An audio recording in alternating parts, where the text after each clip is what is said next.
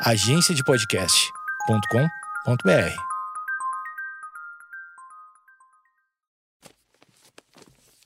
papierpodcast.com.br. Oi, oi, oi, oi, oi, oi, oi, oi, oi, oi, oi.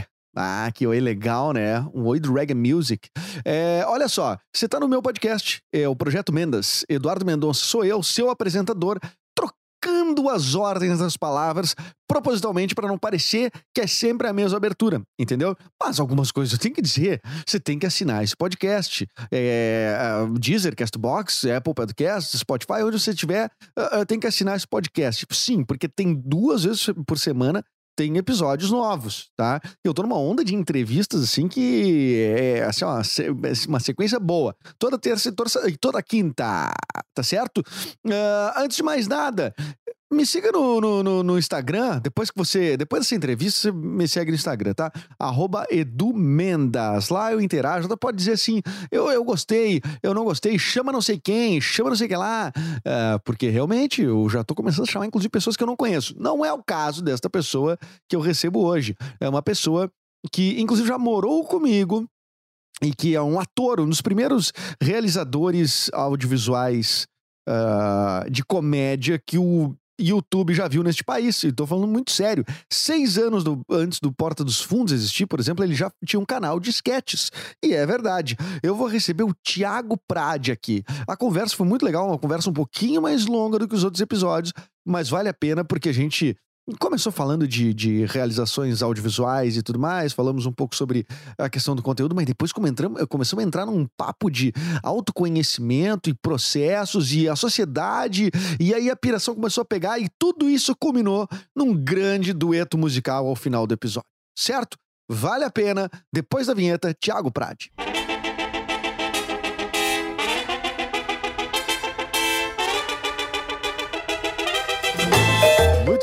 Então, conforme anunciado anteriormente, o meu convidado é ator e um dos primeiros realizadores uh, de audiovisual na internet, na época que era tudo mato. Nós vamos falar um pouco disso, um pouco da carreira é, da carreira desse, deste rapaz, que também anda muito, muito próxima da minha. Meu colega na série Necrópolis, que tá lá na Netflix, vai assistir. Tiago Prade. Salve, salve! Coisa boa tá aqui, velho. Muito massa tá o, o nosso projeto aqui. Nosso projeto Mendas. É, é meio nosso agora, né? Quando faço Eu posso dizer nosso projeto Mendas? É, na verdade, é, nem tudo que tu participa comigo é, é necessariamente nosso em sociedade, né, Tiago? Eu já faço, já fiz 113 episódios antes desse, né? Nossa, parabéns, velho. Passamos do 100, já tem um. Tem uma, uma medalha de podcast que ganha, hein? Não, não ganha.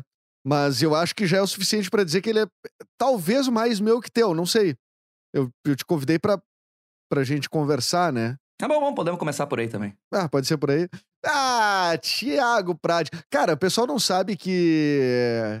Eh, muita gente não sabe nem que a gente existe, mas muita gente não sabe que a gente existiu em conjunto também, morando junto, fazendo uh, uh, uh, vídeos na internet, já fizemos. E Mas tu começou muito antes, tu que puxou essa, essa onda. Nós estamos falando de 2012 o Porta dos Fundos ter sido, ah, sei lá, ter virado a coisa que virou, né? Ter lançado em 2012 uh, e, e, estourado e todo mundo querer fazer sketch. É. Mas tu fazia de, desde 2006, né, cara? Isso. É graças à faculdade. O YouTube me... começou em 2005, o YouTube. E em 2005 foi o ano que eu entrei na faculdade de comunicação social, lá em Porto Alegre. Então uma, as coisas casaram, mas mesmo com o YouTube começando, demorou, né, pra ele. Primeiro só tinha uns três, quatro vídeos assim. E aí já teve. Foi assunto em aula, numa das aulas de audiovisual. E aí disso partiu o nosso interesse, nosso, eu e meus colegas, Pepe Mendina, André Couto, de casar as duas coisas, usar o que a gente estava fazendo nas aulas pra começar a postar vídeo. Cara, sensacional. É, era uma, eu lembro que que te, claro, né, é, quanto mais anterior, né, mais dificuldade técnica, né? Como é, como é que tu começou a fazer, assim, tipo, tu já... Tu disse, ah, vou investir nessa parada, comprar umas câmeras, negócio, ou tipo... Vamos ver o que que tem e junta, um tem uma coisa, outro tem outra. Tipo isso, não, e é engraçado porque, tá, é, bem ou mal, se vão 15 anos, né? Mas uh, o pulo de tecnologia de um tempo para outro é, é um absurdo, porque quando a gente tava fazendo os vídeos ainda já era YouTube, e só que tu gravava na fita.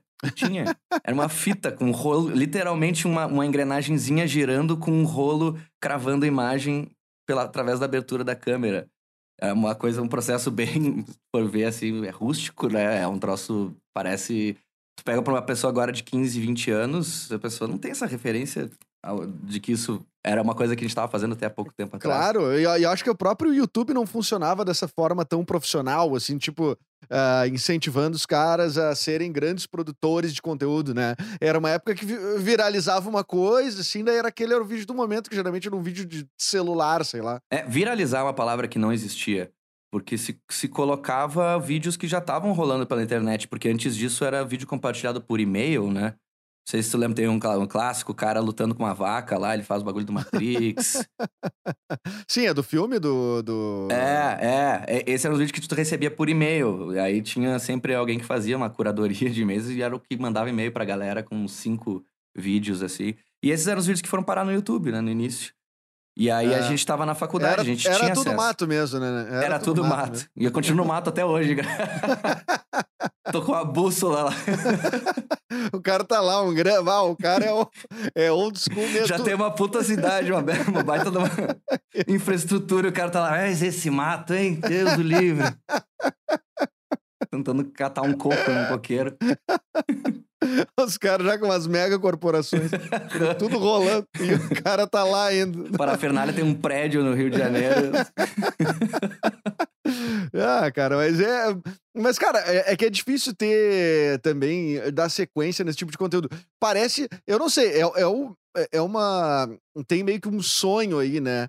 E tem uma certa uh, impressão de facilidade, né? Quando a gente fala em. Ah, daqui a pouco ficar rico botando um conteúdo na internet. E aí hoje tu vê todo mundo, uh, o comportamento sim é todo mundo, ah, se eu virar um influenciador digital, se eu acertar alguma coisa aqui, um produto digital, tô feito. Tô é. feito, rasgo o diploma de engenharia, sabe? Larga o concurso do, do banco e, e, e, e vai para isso, né?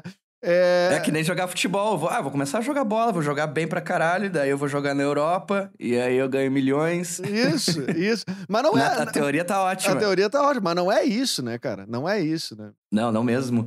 Não mesmo porque uh, é um negócio que tem, que tem uma, uma, perseverança muito absurda e originalidade, né? Que, que a galera parte de referência de quem já deu certo. No momento que no YouTube que o primeiro deu certo, claro, tu pode botar teu vídeo ali só de vez em quando. Mas para tu conseguir seguir uma, uma carreira de YouTube, tu tem que dedicar quase, tu tem que ter um jeito, um plano A e um plano B para conseguir te dedicar quase 24 horas o dia inteiro, né? A semana inteira. É a sensação que eu tive é que surgiu uma, assim, um, um grande conteúdo uh, quase que em produção industrial, assim. O pessoal viu dar certo uma coisa e digo, bah, agora, em especial, vlog, né? Vlog eu acho que é a coisa que mais surgiu gente parecida uma atrás da outra, né? Mas. Total. Porque... E agora é o Twitch, né? E, ah, sim, exatamente. A, uh, Twitch é, é, é, streaming, né? Tu tá falando da. De... Twitch, o streaming é uma plataforma, seria um, uma evolução do YouTube só para conteúdos de, de live, né? Que o pessoal transmite muito, o que mais se dá bem nisso é o, o esportes, né? Os videogames. A galera joga e se, se filma jogando, enquanto isso o pessoal vai ali já vai patrocinando ao vivo, assim. E é um, é um esquema. E eu tava vendo que quem dá, tá dando, tem dado certo tem todo um, um, um, lado negativo em cima disso, porque é uma pressão constante do cara, assim, tipo, tudo que tu vai fazer na tua vida, tu, deve, tu começa a pensar, puta, deveria estar tá fazendo um vídeo, é. ou deveria estar tá fazendo uma transmissão. Ah, tem que estar, tá, não, eu tenho que fazer a minha próxima. Meio que dá uma dá uma, uma, um convite para ataques de pânico, ansiedade, né? Assim, é uma coisa. É, tu, tu, tu entra num giro bizarro, porque a, a, a, geralmente, eu não sei como é que é a Twitch, mas o, o, o as plataformas, no geral, elas te beneficiam, vamos dizer assim, se tu produz mais conteúdo, seja, tu tem volume de conteúdo. Então, cara, eu fiquei muito chocado quando eu, a primeira vez que eu fiquei sabendo de um youtuber que lançava um vídeo por dia. De como se lançar um vídeo por dia? Tipo, é uma puta mão editar um vídeo. É, é, é, que, é, é. O que, que essa pinta Aí faz? Aí é o vídeo, tu é. liga a câmera e, e, fala que faz um, um diário, né? É, é, o, é a saída para fazer esse conteúdo nessa, nessa velocidade. Ou agora, ou tu liga a câmera e fica reagindo a coisas que tu tá vendo na internet. É, mas isso é bizarro, né? Eu, eu acho um vídeo de reação a outros vídeos, eu acho uma das coisas mais É. Tu bizarras. tipo assiste assim, um é vídeo você- de alguém assistindo é, um vídeo. Isso. Ah, vão lá, nós vamos, vamos lançar o, o Jurassic Park, tá? Acabou a- os ingressos pra sessão no cinema. Mas tem os ingressos pra essa outra sessão que é pra assistir a plateia. Cara, é isso, Né? isso, isso vai acontecer, velho. Isso é muito possível. Isso vai acontecer. Ainda mais se é uma pessoa, uma personalidade, assim, ah, vamos ver a Anitta indo assistir Isso.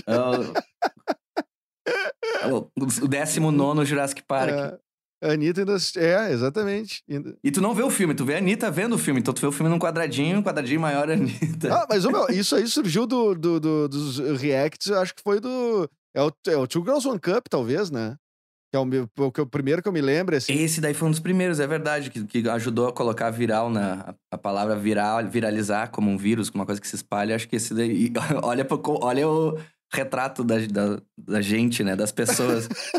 Os primeiros vídeos é tipo pegar de verdade, todo mundo inteiro tem o interesse de ver um vídeo de umas minas comendo cocô. É, isso. Seres humanos comendo bosta. É, que a gente pode depois até questionar e ver se é, daqui a pouco era um sorvete, sei lá, cenográfico. E espero que seja. Aliás, assisti, não gostei de assistir, mas espero que tenha sido tudo cenográfico. Mas os vídeos é, é, de reação, eles eram engraçados porque eram, enfim, porque era um vídeo muito surpreendente, não do conteúdo que a gente tá acostumado a ver. Tem que lembrar que tem, a- a- na nossa geração, tu tem aí mais ou menos a mesma idade que eu, né? Tu regula comigo. E a, a- a gente assistiu nos anos 90 um- muito conteúdo limitado, assim, né? Não tinha uma vastidão, assim, de, de, de possibilidades, né? E aí, e daí, então, o início do YouTube é meio que a descoberta de um, um novo universo, assim, né? É, um universo regido pela curiosidade mórbida, no caso do, do Two Girls One Cup. E o, sim, e, e regido pelo, eh, também pelo amadorismo, pela coisa mais real, real life, assim, tu conhecer. Enfim, né? é foi uma, uma época, acho que. Eu não sei se esse vídeo chegou a estar no YouTube propriamente, mas eu acho, Acho que que sim. hoje em dia, com as políticas atua- atuais, não, não, não rolaria. Mas, ô meu, fazer um canal de YouTube, tu acha que ainda é uma coisa que que, que as pessoas têm na, na cabeça, o comediante, assim, fazer um canal de YouTube de sketches, daque, daquela, dessa forma, contar histórias. É, eu, eu acho que sim, mas mais difícil, né? Eu acho que sim, no sentido que agora toda uma geração de televisões ela já vem acoplada ali com o YouTube, né? E na- na- as pessoas vão ter o costume, vão, vai ter essa transição pra assistir. Tem o, o YouTube tem o próprio Twitch também ali já, junto Globoplay, Netflix, YouTube e Twitch, sabe? No menu, no menu na, na própria televisão. Então as pessoas já vão ter os seus canais, elas vão ter mais preguiça pra descobrir coisas novas, isso eu acho. E, e- e- quantos canais tu teve já? Uns seis. Mas assim, é cada. É, eu acho, eu tô no sétimo agora, que é o, o Elaiá.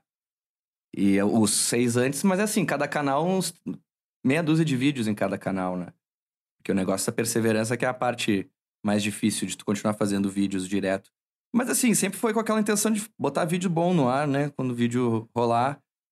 E fazer. A parte técnica é muito, muito difícil, cara. Muito, muito difícil. Quando o cara começa a se embrenhar nisso, tem que fazer tutorial de tudo que é coisa. Todas as. Não é à toa que um estúdio de, de, de televisão, uma filmagem, uma equipe de 20, 30 pessoas, né? Pra fazer o negócio rolar. É, tranquilamente. E agora que um troço toscão amador já não cola muito mais. Hoje em dia, o valor de produção é alto, então tu tem que concentrar funções em duas, duas, três pessoas. É, é um trampo. É assim, é uma boa, uma boa oportunidade para quem tá com 19, 20 anos, mas é, tem que ter tempo. É Yeah. tempo. É um E, e tempo. ti surgiu como um sonho, assim? Tipo, ainda é um sonho? Qual é que é, o que, como é, qual é a tua relação com o que tu produz, ah, com o teu conteúdo, o que tu produz, assim? É, é, é, é o teu ideal de vida, um conteúdo autoral? Ou, não, quero fazer um trampo de ator foda no teatro, no, no cinema, enfim. O primeiro, o Tem o Cara Nos Seguindo, que foi o primeiro vídeo, o, primeiro canal que a gente fez, era, foi muito em, conta de, na intenção de abrir porta, assim mesmo. Porque eu tava começando a ser ator, assim, começando a fazer os cursinhos lá no, no Tepa, e não não sabe por onde começar, por onde ir, né? Tu já vê gente que tá fazendo coisas. É, e como não tinha muito sketch, ainda não era uma coisa popular aqui no Brasil, é, e eu já tinha essa. Já é, pesquisava sketches gringas, e cresci assistindo lá o New Kids in the Hall, do Multishow. Era tudo importado, né? Programas de sketch, Human Giant, Monty Python. E daí disse eu, bom, fazer umas dessas e aí, de repente, isso pode mostrar o trabalho, já que tá online, tem essa oportunidade. E não deu outra, né? Rolou por esse sentido, porque uh, só tinha, eu tenho um cara seguindo lá em Porto Alegre. E aí, disso, começaram a chamar, me chamaram na casa de cinema, o Pedro Furtado, os guris da Vert me conheceram também pela, pelo Tenho um Cara nos seguindo e acabaram entrando em contato. Então, a intenção de abrir porta e mostrar trabalho vale muito, assim, valeu muito e, e ainda é a minha intenção, assim, tipo, sempre abrir portas para conseguir outros trabalhos, parcerias é, Cara, eu, eu tenho um personagem teu que ele fez um... Que ele foi talvez o teu primeiro uh, viral, vamos dizer assim, é, que, porque teve um buzz uh, em cima dele, que daí eu faço até, posso até fazer uma, uma relação com fake news aí, tá? Uh, para ver se o povo está preparado ou não para fake news que é o Heriberto Cricket. Personagem que tu fez no canal, acho que foi o Não no Meu Turno, né? Talvez o primeiro canal que ele apareceu. Ou não, foi no, no, no Tem o Cara no Seguindo ele apareceu, né? Tem o Cara no Seguindo ele apareceu como personagem de ficção. E aí depois, Não no Meu Turno, eu usei ele para fazer uma inscrição falsa pro Big Brother. É, e exatamente disso que eu ia falar. Tu fez uma inscrição falsa pro Big Brother, que é um vídeo sensacional. Eu acho que tu fez até. Eu não sei se tu fez em VHS mesmo. Tu fez, né? VHS mesmo. VHS... Comprei uma câmera no Mercado Livre. Vale a pena, né? Vale a pena, vale a pena. 188 reais, eu lembro até hoje. Sim, é aquela câmera que estraga e nunca mais alguém vai conseguir consertar, né? Não tem. Não. O, o cara que me vendeu, eu entrei em contato, que eu tava, tipo, um bagulho do, de décadas atrás, né? E eu, eu perguntei pro cara, tá, tá funcionando, eu consigo botar uma fita, vai gravar. E ele falou assim: olha, não vou dizer que ela tá perfeita, eu vou te vender uma máquina com câncer. o cara diagnosticou uma doença biológica. O cara. Mas tudo bem, daí tu teve a noção ali desse, tá, muito bem. Eu sei, Não. ela vai durar por um tempo. É, tá, mas eu, mas eu vou deixar, tá, eu vou fazer ela feliz esse tempo. Vai valer a é, pena pra ela. Ela tá em metástase, tá? É. Tem alguma ah. coisa que, que eu possa fazer pra deixar ela confortável? Bah, e pensar que ele fez esse paralelo aí e vendeu por 188 pila ainda, né? Poxa, Vendeu pra um idiota. Começou, comercializou uma, uma, uma câmera doente, né? Não, mas tudo bem, ela gravou esse, essa sketch, que daí eu vi o, e, ali eu, eu vi o. A gente fala de fake news, porque rolou um certo buzz muito engraçado. Eh, esse ano aí, eu acho que é 2011 ou 12, né? O do, dessa sketch do Heriberto Cricket, inscrição Big Brother. É, 11. Aí teve assim, cara, no site, no, no G1, tinha um, um colunista do G1, que eu não vou lembrar o nome agora, que tipo, ele tava falando das, das inscrições absurdas do Big Brother, porque meio que rolava isso, né? É, uhum. inscri inscrições, passavam no Multishow, as pessoas que não entraram, então não sei o que e tal. Uma puta falta de ética, inclusive. Daí o. Aí, cara, ele, ele falava do Heriberto Cricket, dessa inscrição, como se fosse uma inscrição verdadeira, cara. E muita gente acreditou que era, uma, que era um cara mesmo, assim. Né, Sim. Né, com... As pessoas xingavam nos comentários. Até dá pra achar, acho hoje, se tu colocar Heriberto Cricket G1, acho que deve aparecer ali no Google. As pessoas, tipo, ficaram ficando com raiva do cara. Sim, esse cara é muito Meu Deus, ruim. cada um imbecil, que acho que vai chegar aonde? Meu Deus, é por isso que esse Brasil tá fudido mesmo.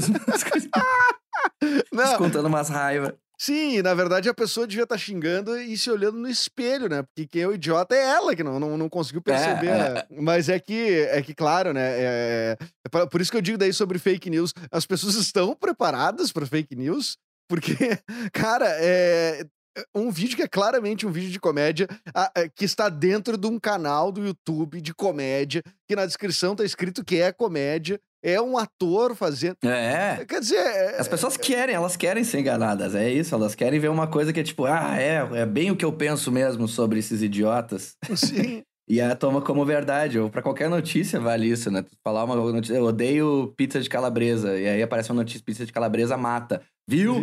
Sabia? Não vai nem saber, querer saber dado ou, ou, ou qualquer comprovação. Alguém te deu vazão para tu botar para fora a tua raiva. Cara, eu vi, sabe que o Felipe Neto cobrou posicionamento do Neymar, né? É, sobre, sobre racismo, enfim, né? Que o Neymar, é, que segundo o Felipe, depois o Felipe Neto até apagou e pediu desculpas pela publicação. Mas daí um cara, cara, que o perfil no Twitter é arroba uh, Cotore, ou Cotore, não sei como é que pronuncia, tá? E aí o, o, o, cara pegou e mudou a sua foto no Twitter pra foto do Neymar. mudou a- a- a- o seu nome ali pra Neymar Júnior. Mas na, mas na descrição tá escrito fake. O ca- é uma brincadeira. E aí ele tweetou: é, é, é, quem é Felipe Neto? No dia esse que o Felipe Neto tinha falado isso. Bom, o cara teve só 30 mil retweets, as pessoas xingando ele. Ah, Neymar, vai te fuder, tu tem que te pronunciar, que não sei o quê. E Zé, tu tá certo, aquele Felipe Neto não fez nada. E, e, cara, e as pessoas retweetando e não sei, compartilhando que trouxendo que tá escrito que é fake. Bom, na, na, outra, na outra semana, na outra semana, esse cara mudou a foto dele pra foto do Donald Trump. E o nome do Donald Trump. E aí ele tweetou alguma coisa que eu não sei o que e tal, e, em inglês, assim, e escrito não sei o que, Javier Bolsonaro. ah, e, e- e ali escrito que o perfil é fake, não sei o quê. Também, meu, mais retweet, mais likes e tudo mais, muito mais do que aquele post do Neymar. E aí eu fui pesquisar no Google, me dei o trabalho e tinha matérias, matérias dizendo Trump chama ah, Bolsonaro de Javier no Twitter, não sei o quê. Cara, Nossa senhora. Cara, impressionante, cara. Imagina um site bem trabalhadinho na mentira. O que que não é? Se esse cara, ele tá dizendo que ele é fake, ele diz, "Eu- este é um perfil fake. É, e, cara, é uma evolução daquele outro sujeito que antigamente ele entrava em festas VIPs passando por celebridades, né? É, ca- cara, ah, eu sou Stanley Kubrick. Cara, show! Opa! É. Senhor Stanley, chega aí. As pessoas não tinham acesso à foto ainda direito das pessoas, então só tu dizer que era uma pessoa e as pessoas aceitavam, né? Agora é a evolução disso nos dias de hoje. Digita o nome ali, Neymar, Isso, com dois exatamente. is. E, E aí, e vai. tu é o Neymar. E, cara, isso, isso eu- pra mim é chocante, assim, que mostra muito a. Não sei, cara, é é a, a incapacidade, talvez. Eu acho que. Eu não sei, eu acho que a gente, em massa, assim, a gente tá é, abaixo do que essas ferramentas. é, A gente não é ca- capaz de lidar com elas totalmente, assim, porque. É, tu vê coisas circulando e, e elas viralizam e elas vão embora e, e, e depois, quando vem a retratação, daí nunca mais a retratação consegue alcançar a mesma É, coisa. faz parte, é o, é o efeito colateral de uma coisa muito nova, né? E, tipo, pegou uma geração que não tem. A gente cresceu com um Windowsinho ali já, né? Já aprendendo algumas coisas básicas, mas pega uma geração, uma geraçãozinha mais pra cima, a pessoa não tem a menor referência, né? Tipo, meu pai até hoje clica no parabéns, você é o centésimo usuário. Você ganhou uma viagem pra Aruba. Feito, nunca ganhei nada na minha vida. Clica, corta pro dia Ah, seguinte, e- tá o cara, o cara formatando o computador. 100 reais. Não, e ele, é, e ele ainda publica no Facebook, assim, né? Aruba, aí vou eu.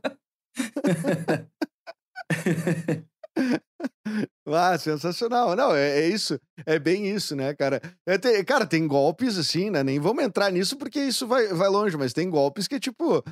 A pessoa diz, Oi, eu sou um advogado que mora na Espanha e descobri que, que você tem direito a uma herança. Espanha, com, rei." Espanha escrito É. com P e, e é, Espanha, N-A, Espanha. Espanha. Sou da Espanha e e percebi que o senhor é herdeiro, tem o direito a uma fortuna de milhões de euros. Ah, o cara não acredita, eu sou herdeiro de um monarca, sei lá. Não, ele, E é da, ele é da Espanha, ele não repente- está mentindo pra mim. É, é, é, tá louco. nunca alguém da Espanha. Se fosse brasileiro, eu desconfiava, mas o cara da Os Espanha. espanhóis, E os aí- espanhóis não os, mentem. Os, os espanhóis não mentem. E aí o cara diz assim: não, mas o senhor, o senhor precisa me depositar 3 mil reais pra eu dar sequência na Pra papelada. mostrar que você tá interessado. Aí tá lá, é, Espanha, aí vou eu. Ah, mais ou menos. É possível, cara. É, o tempo, É eu recebo todo dia, tipo, seu CPF está em perigo. Atenção, Serasa. Se o CPF está em perigo, é ótimo, eu não me importo com ele. Ele que se quebre. o importante é ele existir. Ah, ah, Ô, meu, ah, mas eu ia te perguntar uma coisa, é, até. Vou- Agora, indo pro Necrópolis, série que atuamos juntos, entre vários trabalhos fizemos, mas atuamos juntos no, no. Tá na Netflix, mas a janela primeira foi o Prime Box Brasil. Mas, cara, esses dias eu estava revendo, não sei se tu tem o hábito de rever as coisas que tu faz.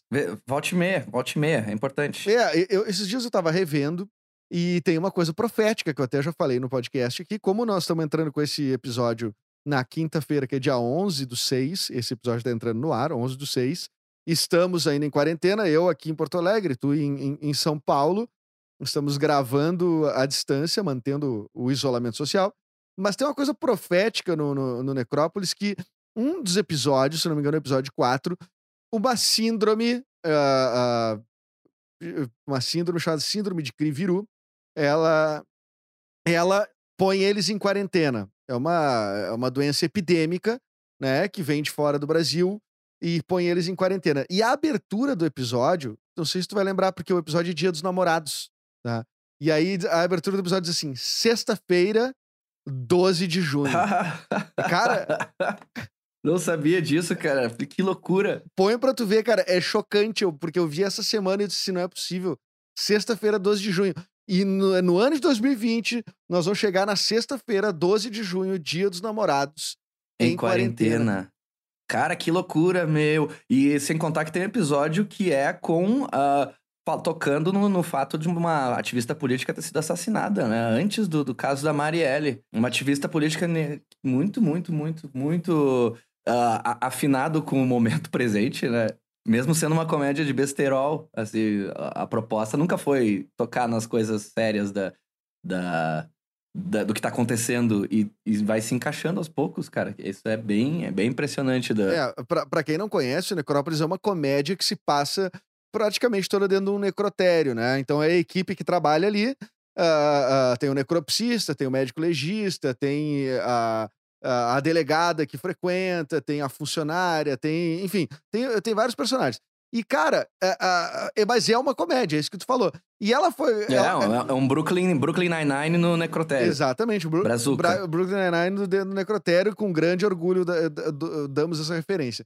E, e, cara, esse episódio que chega a essa ativista política, o corpo dessa ativista política, uh, a série ela foi lançada depois que a Marielle Franco foi assassinada, tá? Depois.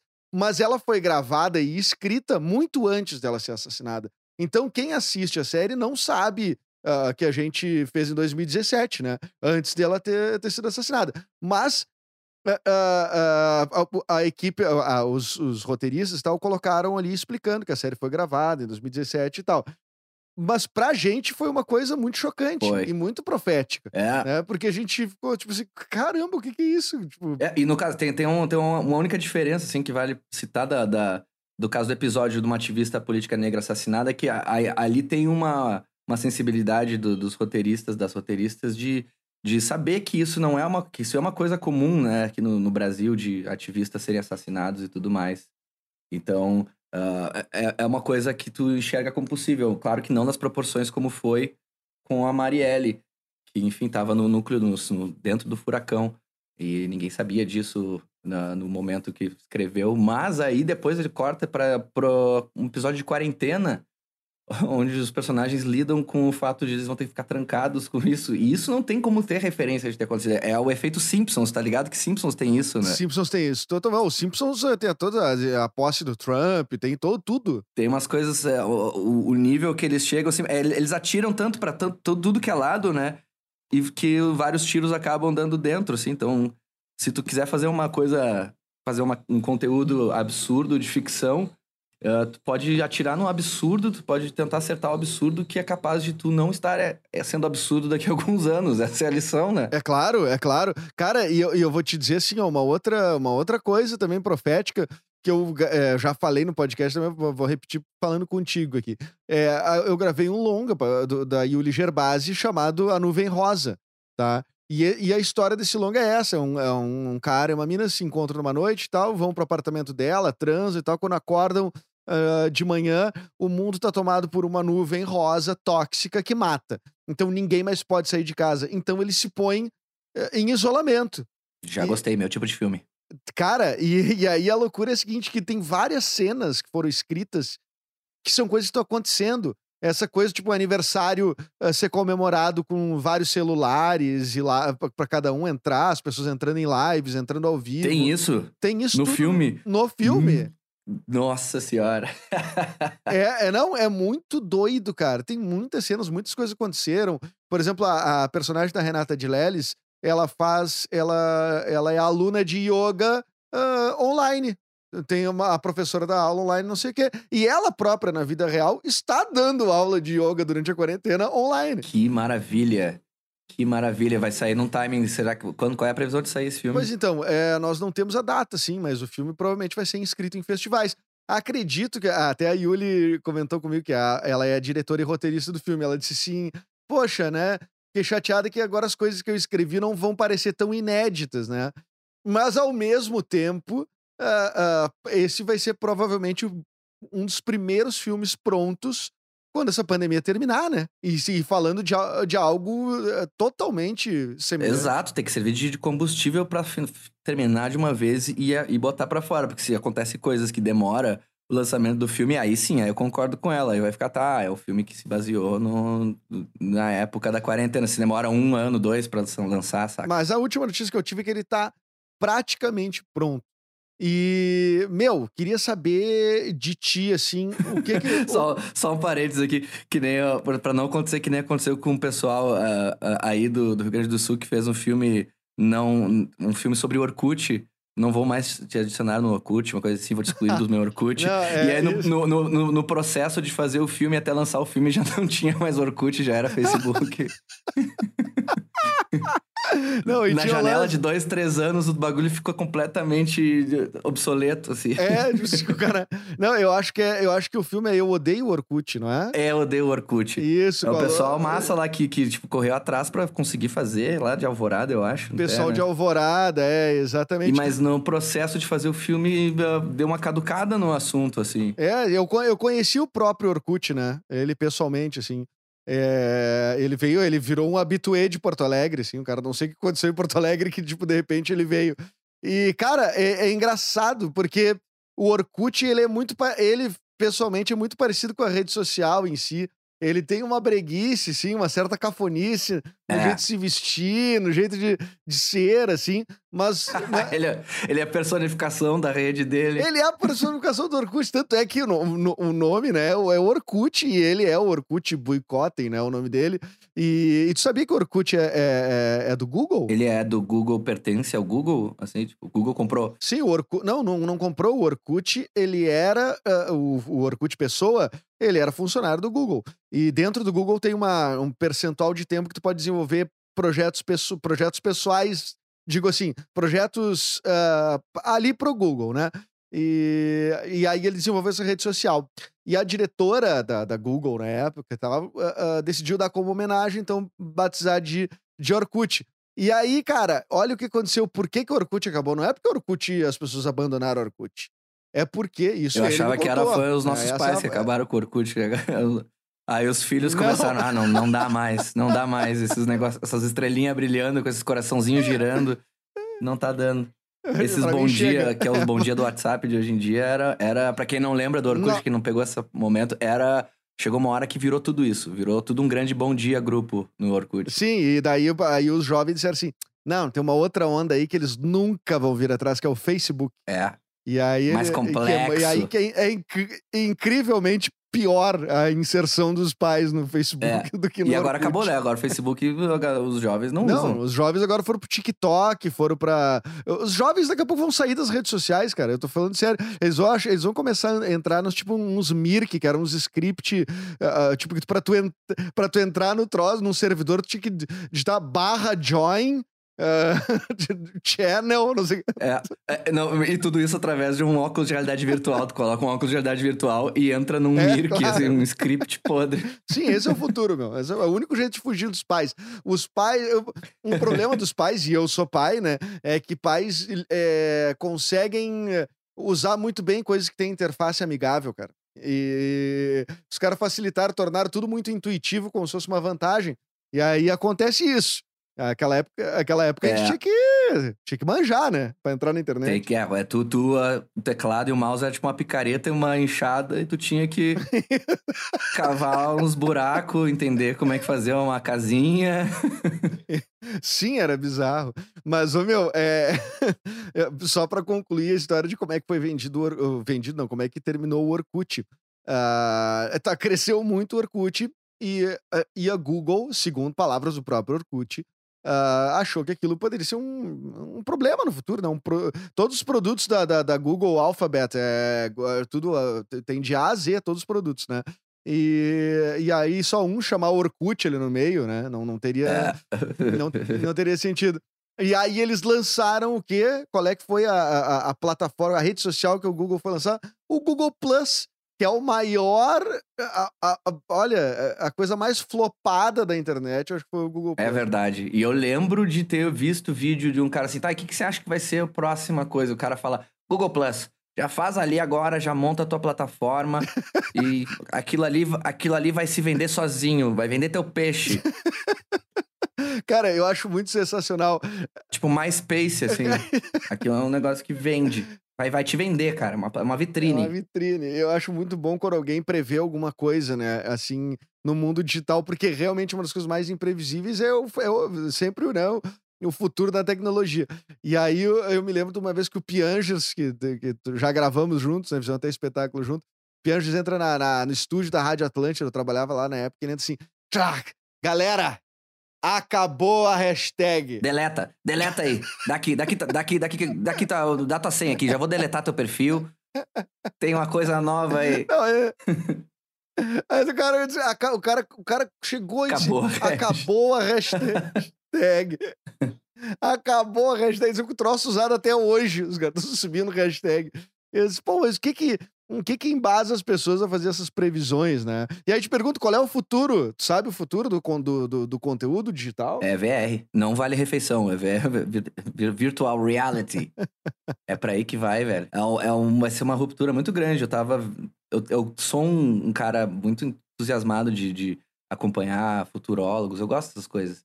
E de pessoal. Não, não esse pessoal que fala de tendência das coisas, mas o pessoal que realmente tá, tá estudando lá nos centros de pesquisa e tá prestes as coisas a serem lançadas. E, e eh, dentro dessas previsões, assim, mais baseada em fatos, que é uma coisa que já está acontecendo, a realidade virtual desponta muito forte.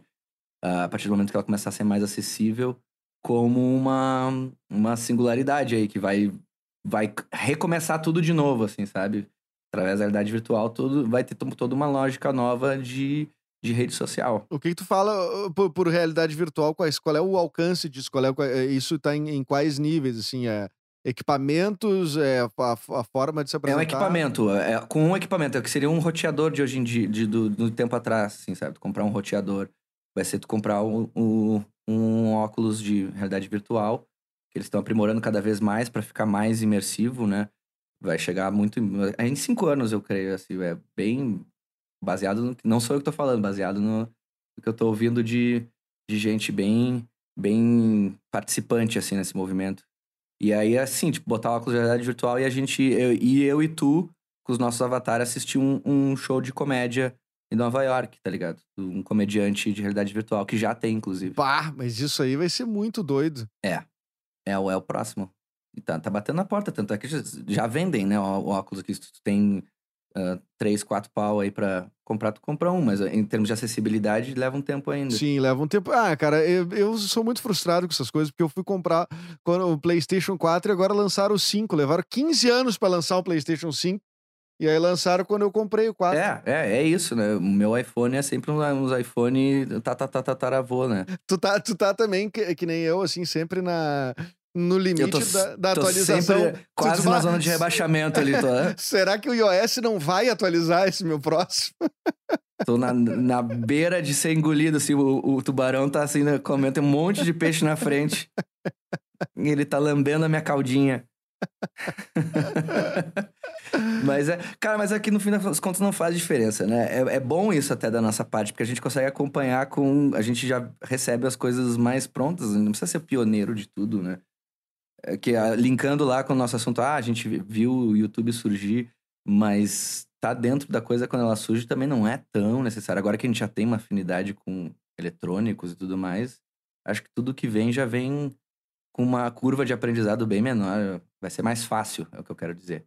Pra gente trans- transitar de uma evolução pra outra, Não, sabe? não, mas tu não acha que a gente vai ter que voltar, assim, uns passos atrás é, tipo, com essa história da, da, da fake news ter influenciado tanto na, na, na política. Tá, há quem diga que, que não influencia, mas Claro que Cara, pelos influencia. documentários e matérias e coisas, porra, é meio bizarro, assim, a Cambridge Analytica, os Veles Boys, os caras, produção de conteúdo, ah, ah, assim, massiva e que, que, cara, que óbvio que influenciou, É, tu vai, né? tu vai- acho que vai começar, a gente vai começar a acreditar só nos que a gente já tem uma confiança depositada, assim. Sabe, por exemplo, eu confio no, no que o, o, o Gregório do Vivier fala. Então, já vou, o que ele me fala, eu já tomo como uma informação, sabe?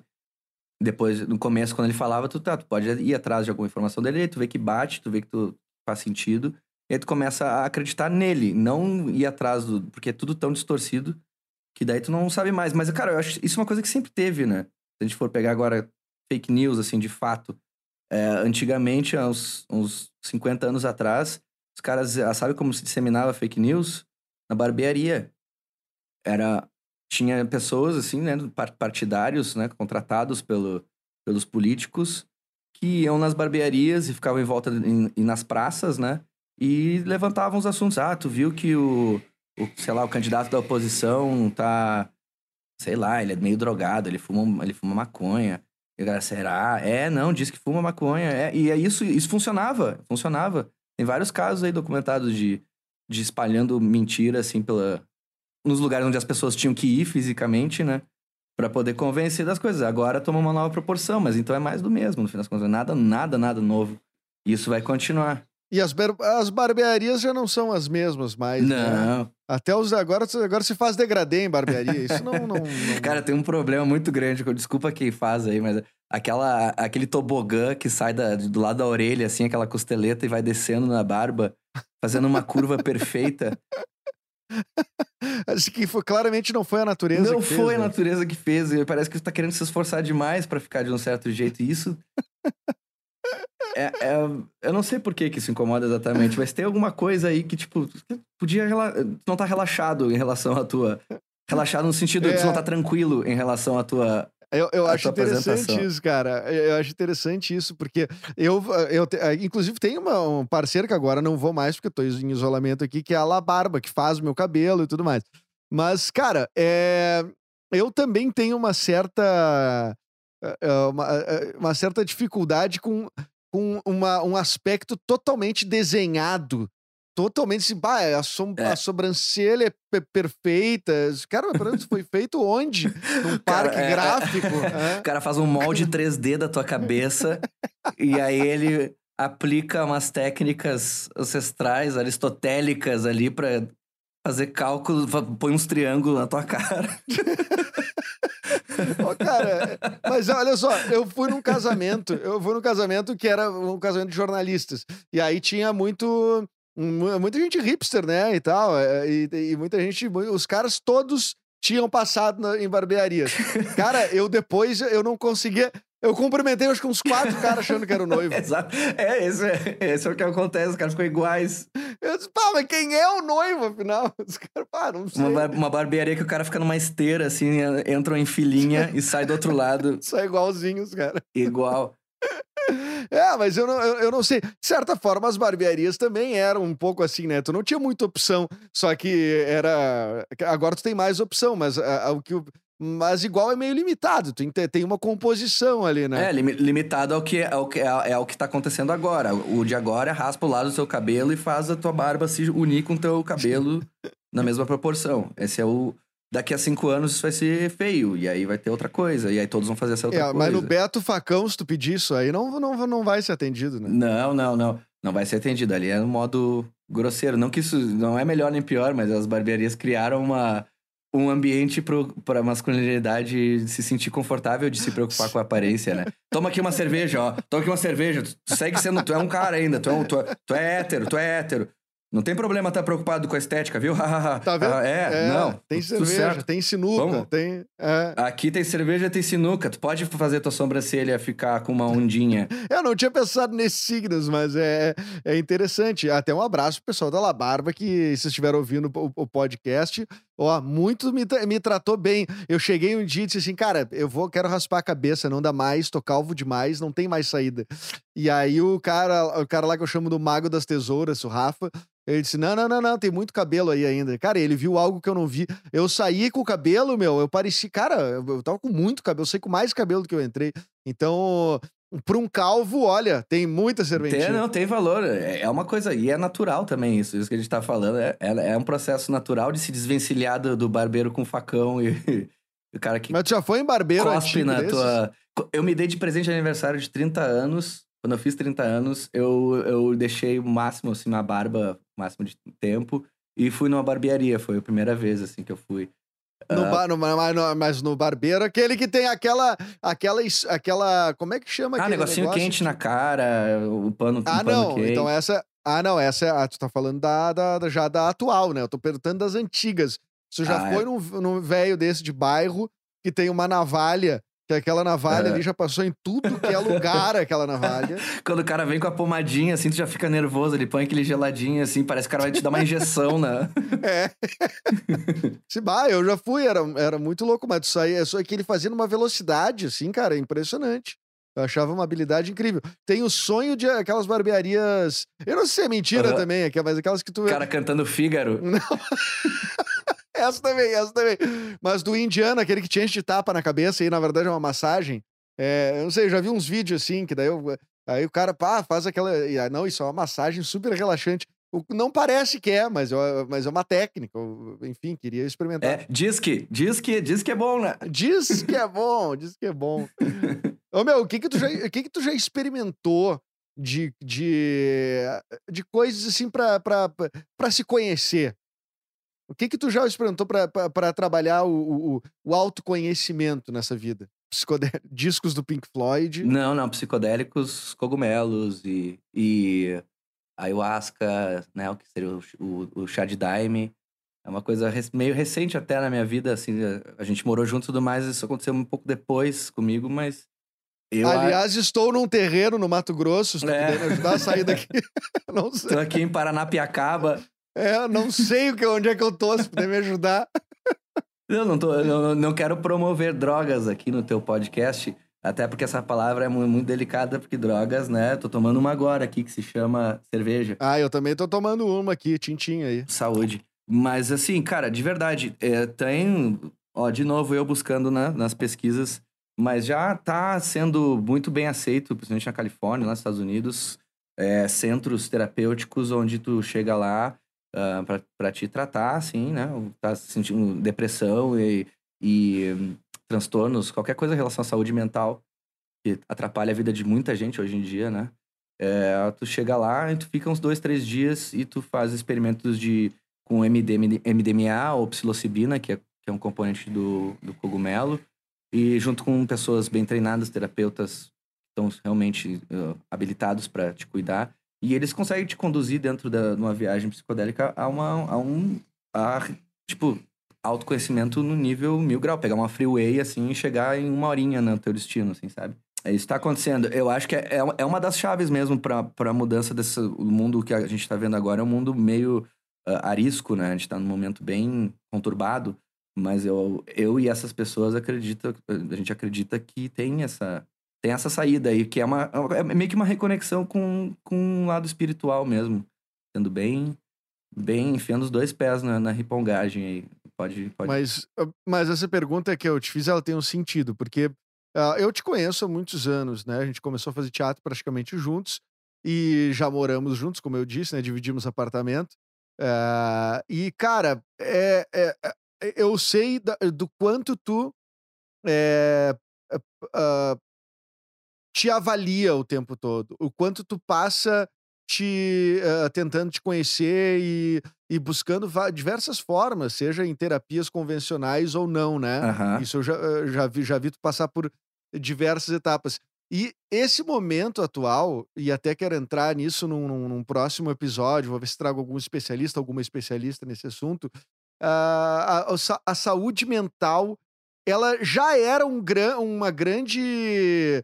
Uma, uma, um aspecto muito afetado pelo ser humano do século XXI, né? Mas essa pandemia, ela deu uma acelerada, né? Deu, total. E nesse ponto de vista, ela até pode ser positiva para as pessoas se darem conta que o, o modo de vida e o, um, pensamento focado muito só em si mesmo, essa autocrítica que tu fala é verdade mesmo, mas isso atrapalha mais do que ajuda, mas tu diagnosticar ela é, é um primeiro lugar para tu poder abrir um pouco teu leque de possibilidades, mesmo que tu não siga certos caminhos. É importante, cara.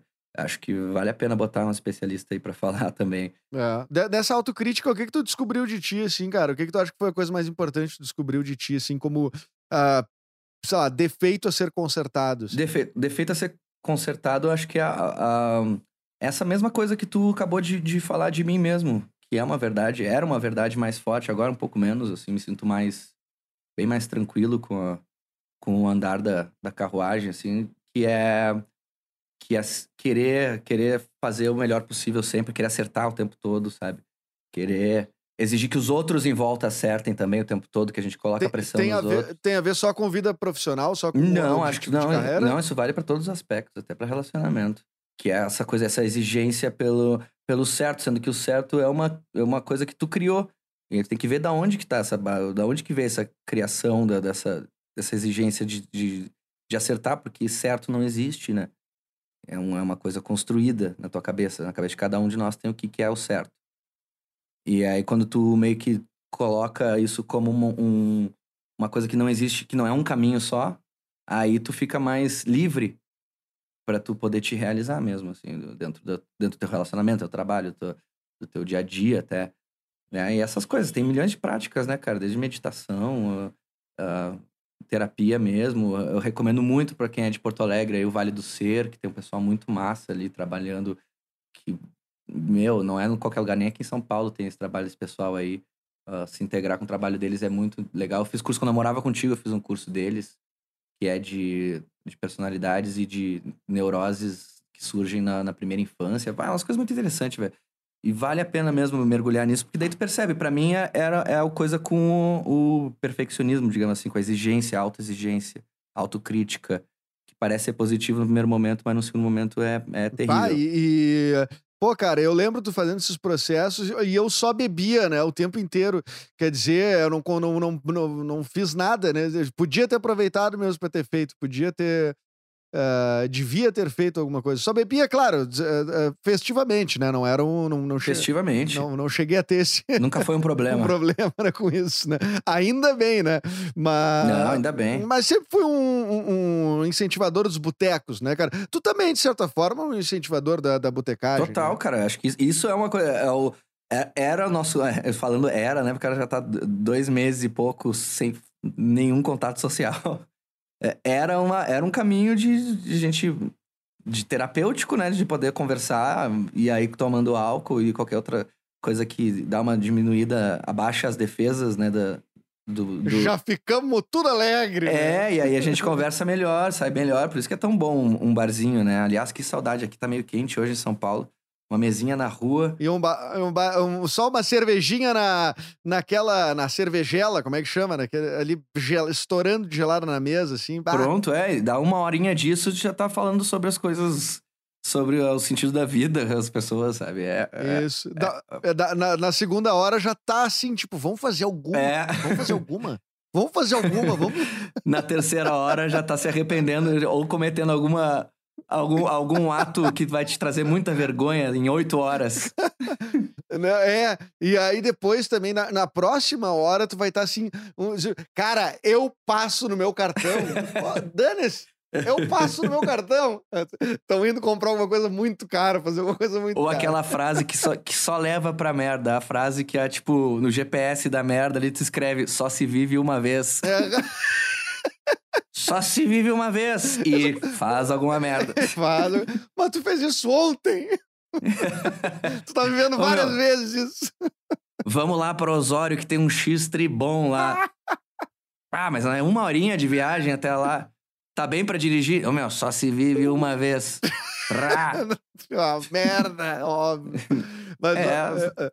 Ô, meu, e, e eu, esse troço de confiar muito nas pessoas, uma vez a gente teve uma que a gente foi num planeta Atlântida, lembra?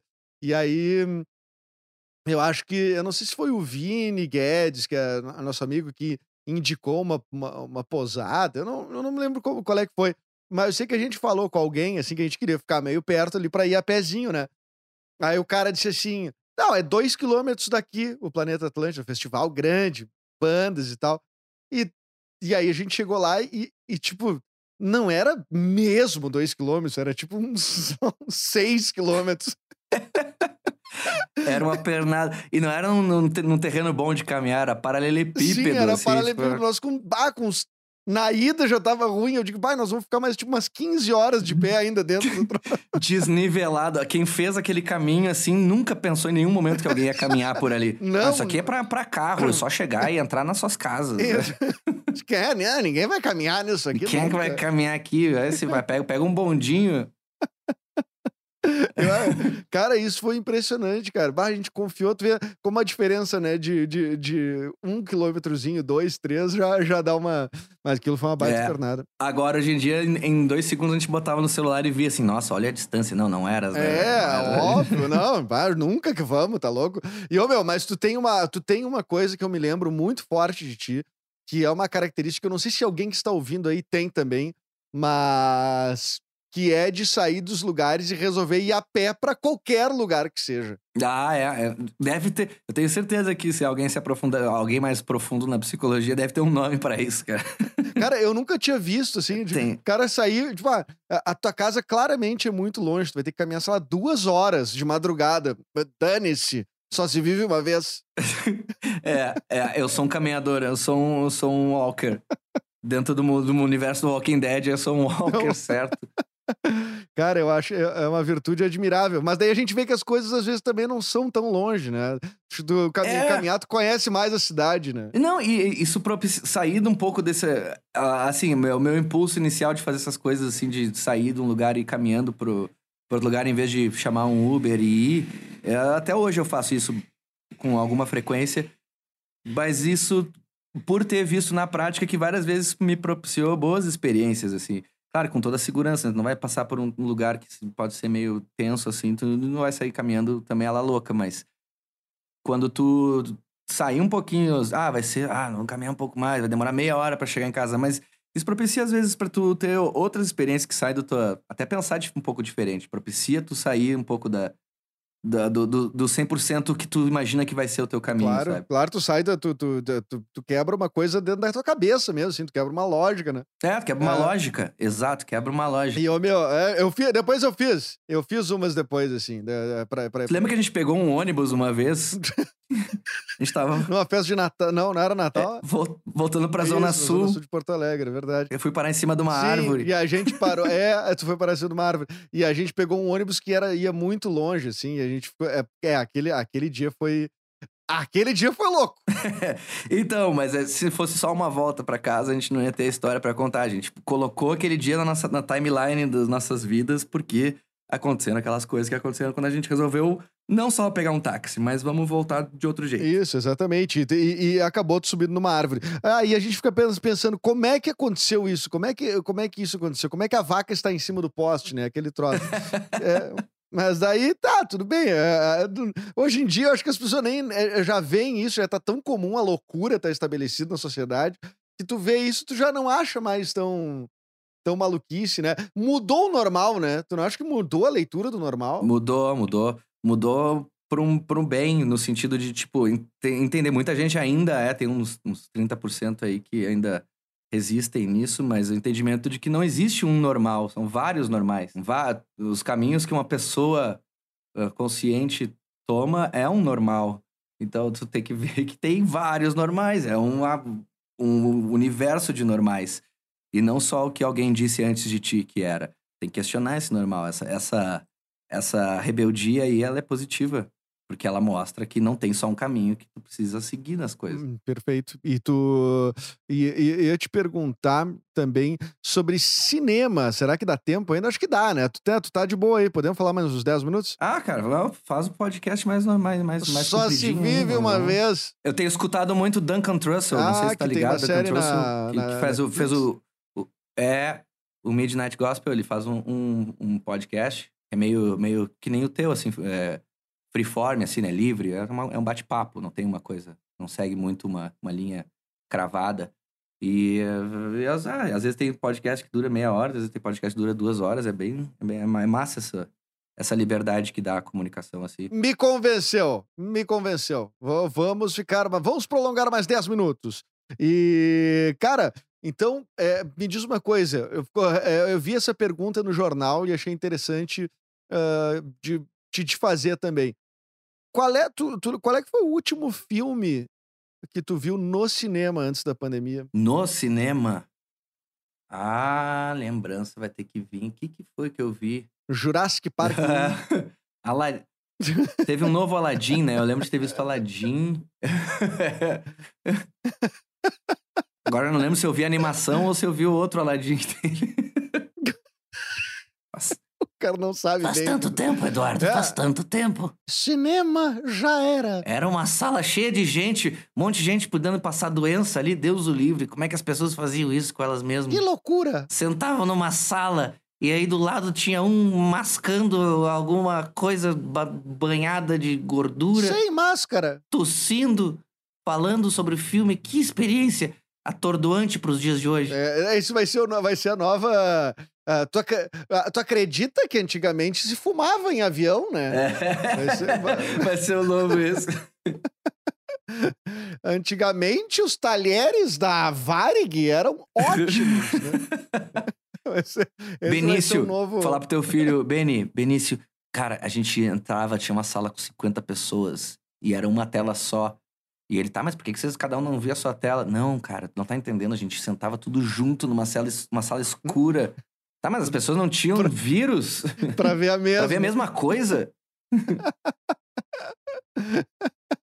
Isso eu com uma, com uma armadura e ele ah. também, né? A gente conversando. Empurrando um assim. carrinho de compras, assim, numa estrada com o mundo, mundo em chamas.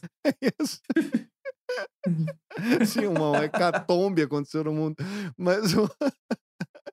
É, eu, eu posso ver esse cenário, né? E a pergunta, uma pergunta muito boa que eu sempre, eu sempre pergunto pra. Sempre não, mas alguns episódios eu pergunto pra algumas pessoas aqui no podcast, que é o que que precisa acontecer em 2021 pra gente dizer, pá, que saudades de 2020. Pra 2021 ser pior que 2020. É, o que, que precisa acontecer em 2021 pro cara dizer, nossa, 2020 era bom. Porque 2019, todo mundo ficou, acaba 2019, É, acaba é. 2019. E agora tá todo mundo, meu Deus, eu queria A gente vê que tá um momento muito 2019. bizarro, que ano após ano, sempre é o ano. O ano passado foi muito ruim, né? E aí sempre vem em janeiro, vem uns memes de alegria do, do ano anterior ter sido horrível. Eu acho que isso já tá uns 5, 6 anos, assim. Sim, totalmente, né, cara? É, Eu não sei se a gente tem uma relação ah, com o passado, assim. Eu, eu- eu não sei qual é a relação que a gente que a gente tem. Se a gente tem esse troço de filtrar, filtrar coisas, dizer que mais no passado, quanto menos a gente lembra, mais suco bom a gente tira daquilo. É, a gente tem a tendência que, ao passar dos anos, só ficar com as coisas boas dos anos que passaram, e aí o, o ruim é o ruim imediato, né? E aí a gente lembra com nostalgia boa do que passou. Ah, no meu tempo, esse bagulho é a pior frase possível. Se tu ouve alguém falar isso, foge. É, não, no meu cara, tempo. a- A pessoa teve um tempo, a pessoa teve um tempo, começa por aí, né? É, o tempo pertenceu a ela. E ela tá viva agora falando sobre isso, e é de um tempo. E ela não tem mais o tempo. O que aconteceu? O que aconteceu com a tua vida, que cara? aconteceu? Por que, que tu saiu do teu tempo e veio pra esse tempo? É. Tu vendeu? O que que tu fez? Negociou? É. Uma barganha?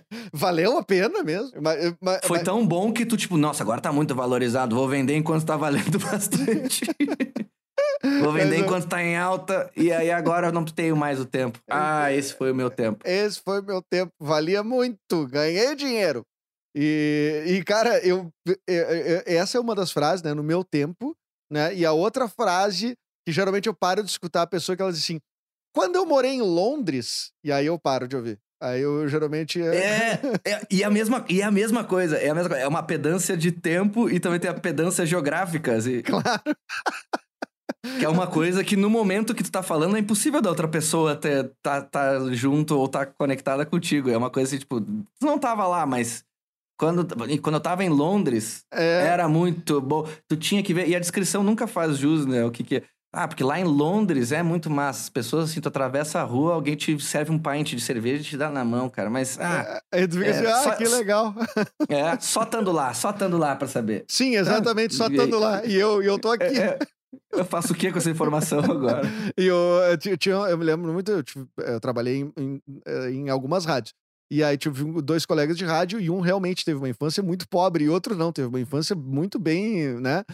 E aí o cara tava contando a história dele, que era verdade, né? Que ele tinha passado fome na infância, né? E aí o outro cara, eu não sei porque que o cara quis entrar e, e disse assim... Ah, cara, eu também passei fome já, eu sei qual é a dificuldade. Ficou todo mundo olhando, bah, mas quando que esse cara, que sempre foi muito rico, passou fome, né? Daí daí ele começou assim: quando eu morei em Dublin. Aí nós, não, não, não, não, não, tu nem, não, tu não, não te atreve, não te atreve a continuar. Seria, é, é o equivalente do cara pegar assim, tá contando uma piada, tirar uma, uma pistola da mochila e dar um tiro no pé dele, assim. Ah! Por que tu faz isso? Por que tu acabou de fazer isso? tá te contradizendo. É, é exatamente isso. E, Cara, e, e- não, e ele ficou tipo assim: não, mas é sério, é sério. assim, Não, tu não vai continuar, tu não vai dizer. O outro cara contou uma história que passou fome, morou no, no morro, viu amigo ser assassinado, uns troços muito barra pesada, assim, tipo, envolvendo tráfico, não sei o quê.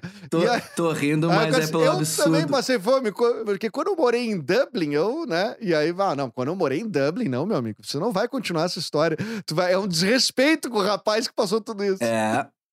Ó, Porra, ô, meu, nesse, nesse exemplo aí tá contido muita, é, muita dessa dissonância aí, nesse contraste da- das pessoas aí. Por isso que o cara que morou em Dublin acaba ficando com uma. É, é, é possível, né? Não tô dizendo que é o caso desse cara, mas é possível o cara ficar com um certo ressentimento de não poder falar isso. E ele só começa a procurar gente que morou em Dublin pra ele poder. É, é, é, Olha, eu dizendo, não quero falar mal de Dublin, estou, eu adoraria morar em Dublin, tá? Eu, eu adoraria ter morado algum período da vida em, em outro país e, e ter essa oportunidade, ainda espero eh, conquistar essas coisas. Mas daí quando tu, tu, tu- tu tenta te. É, tu perde o discernimento da experiência de vida das outras pessoas, que elas não vão poder se relacionar com essa tua. É, E aí, normalmente ela, quando é pra melhor, né? Se tua experiência de vida é mais privilegiada, tu pôde mais coisas, tem, tem um, um, um filtro aí, né? Uma peneirinha pra o que, que tu vai botar na mesa, porque só vai, só, disso tu só vai tirar as outras pessoas meio que ficando, putz, pois é, eu queria estar. Também queria ter tido isso, legal. Tu, tu foi um dos caras que eu acho que pela primeira vez, assim, me falou sobre eh, esse termo, acho que white people problem, uma coisa assim. E aí que eu, e eu me lembro de um, exemplo que tu deu que era muito engraçado, eu nunca me esqueci, que é o do. é Que é um, um white people problem muito clássico, assim. É tipo assim, quando tu tá deitado com o celular e a tela vira. Sai, que saco! É, Ai, que que, merda. merda! As telas do celular passam virando, que é um problema. complô contra mim isso. É, é só comigo isso. É, olha, olha do tempo de falar isso pra, pra hoje. Quanta coisa a gente tá se dando conta que é, tipo, tá, os nossos, nossos problemas não deixam de ser problemas, tudo bem, mas a gente tem que botar as coisas em comparação e perspectiva, né? E, e- e ficar um pouco mais gra- claro. ficar um pouco mais grato por elas não faz mal também. É, ficar, eu acho que ficar mais velho ajuda também a perceber. Tem gente que passa idiota a vida inteira, mas, uh, Claro. mas assim, é, é- é geralmente ficar mais velho tu acaba percebendo, em especial, a, a- fazendo. Se tu cons- consegue ter algum poder de. de de autoanálise, assim, né? Tu consegue olhar pro teu passado e ver, meu Deus, eu ficava. Eu ficava estressado por causa disso, eu achava que isso era problemático. É. Pô, cara, eu, eu de- depois que eu fiquei devendo pra banco a primeira vez, ixi, ih, cara, aí foi a boiada, passou a boiada. aí não. Eu sofria porque meu cabelo começou a encaracolar e aí tinha um redemoinho na testa e eu não conseguia botar ele pro lado. Esse é um problema Deus, grave. Deus, por que tu me Deus. odeia, Deus? Porque jogou essa idiota. praga em cima de mim. Bom, é isso, já era. Vou cortar minha língua fora, porque eu nunca vou beijar ninguém de língua. Pra que, que eu tenho língua? É, tudo só acontece comigo. É, o cara é muito especial, né? Mas tu já teve algum momento que tu achou que tu tava sendo meio especial, assim, é, tipo, porra, isso, esse troço é muito raro de acontecer e, pô, aconteceu comigo. Momento de, da, da trajetória? É, da tua vida inteira, assim, tu diz, porra, isso aqui realmente é uma coisa difícil de acontecer, aconteceu comigo. É, talvez. Ah, eu ganhei. eu- quando eu ganhei um. uma, uma vez eu ganhei no palitinho de sorvete. Eu fui premiado um palito de picolé. Eu ganhei uma.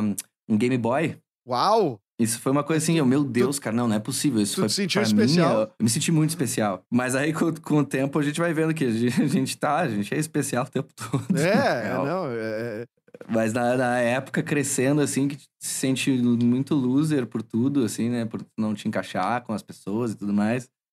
Que daí qualquer coisinha assim já é uma baita coisa. Mas é, nunca mais ganhei nada depois disso, assim. Ah, eu, pra mim, cara, o, o, o aspecto, pra mim, no caso, foi negativo.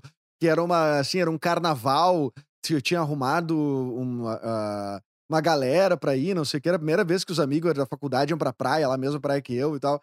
E aí, no dia do, do, do- de começar o carnaval, no primeiro dia de começar o carnaval, eu tive uma amidalite e tive uma estomatite, tive mais de 100 aftas na boca. Nossa senhora. E aí, e aí tá óbvio que eu não podia fazer nada. Mas, cara, aquilo ali durou exatamente do começo do carnaval até o fim do carnaval. Esse é muito white people problem, mas eu fiquei pensando assim, cara, não é possível, não tem ninguém mais na minha volta que eu, que eu tenha ouvido falar de ter tido essa tal de estomatite.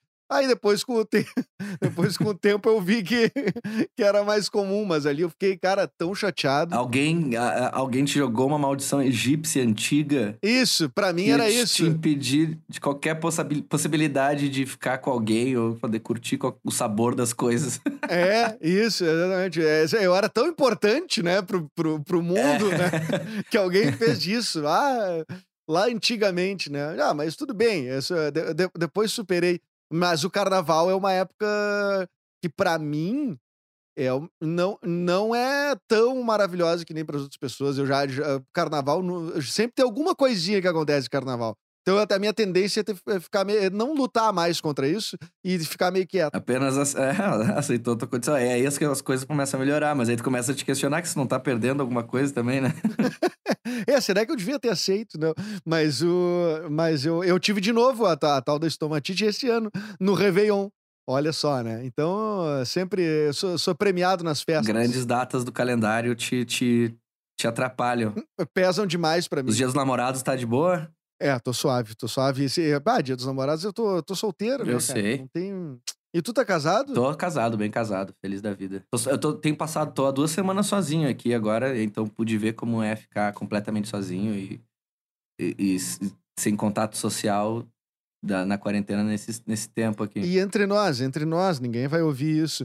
É, deu uma melhorada essas duas semanas aí ou, ou tô, tá achando pior? Cara, eu vou, a resposta pra isso eu vou deixar no, no próximo vídeo que eu vou postar essa semana aqui agora, para o pessoal que tá ouvindo já vai estar online.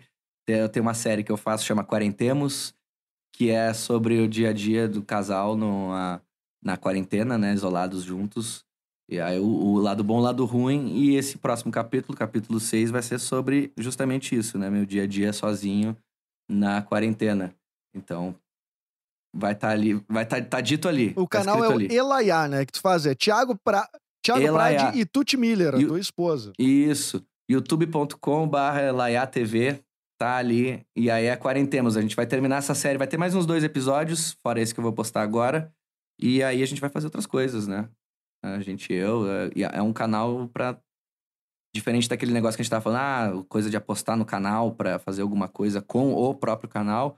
Não, é um canal pra botar ideias pra fora mesmo. Então vai ter vários formatos, várias coisas. Vale a pena ficar ali de olho. Pra ti, criatividade, a boa criatividade, ela depende de treino? Ela depende de treino e de conhecimento. Criatividade é um modo. Não tem gente que é mais criativa que a outra.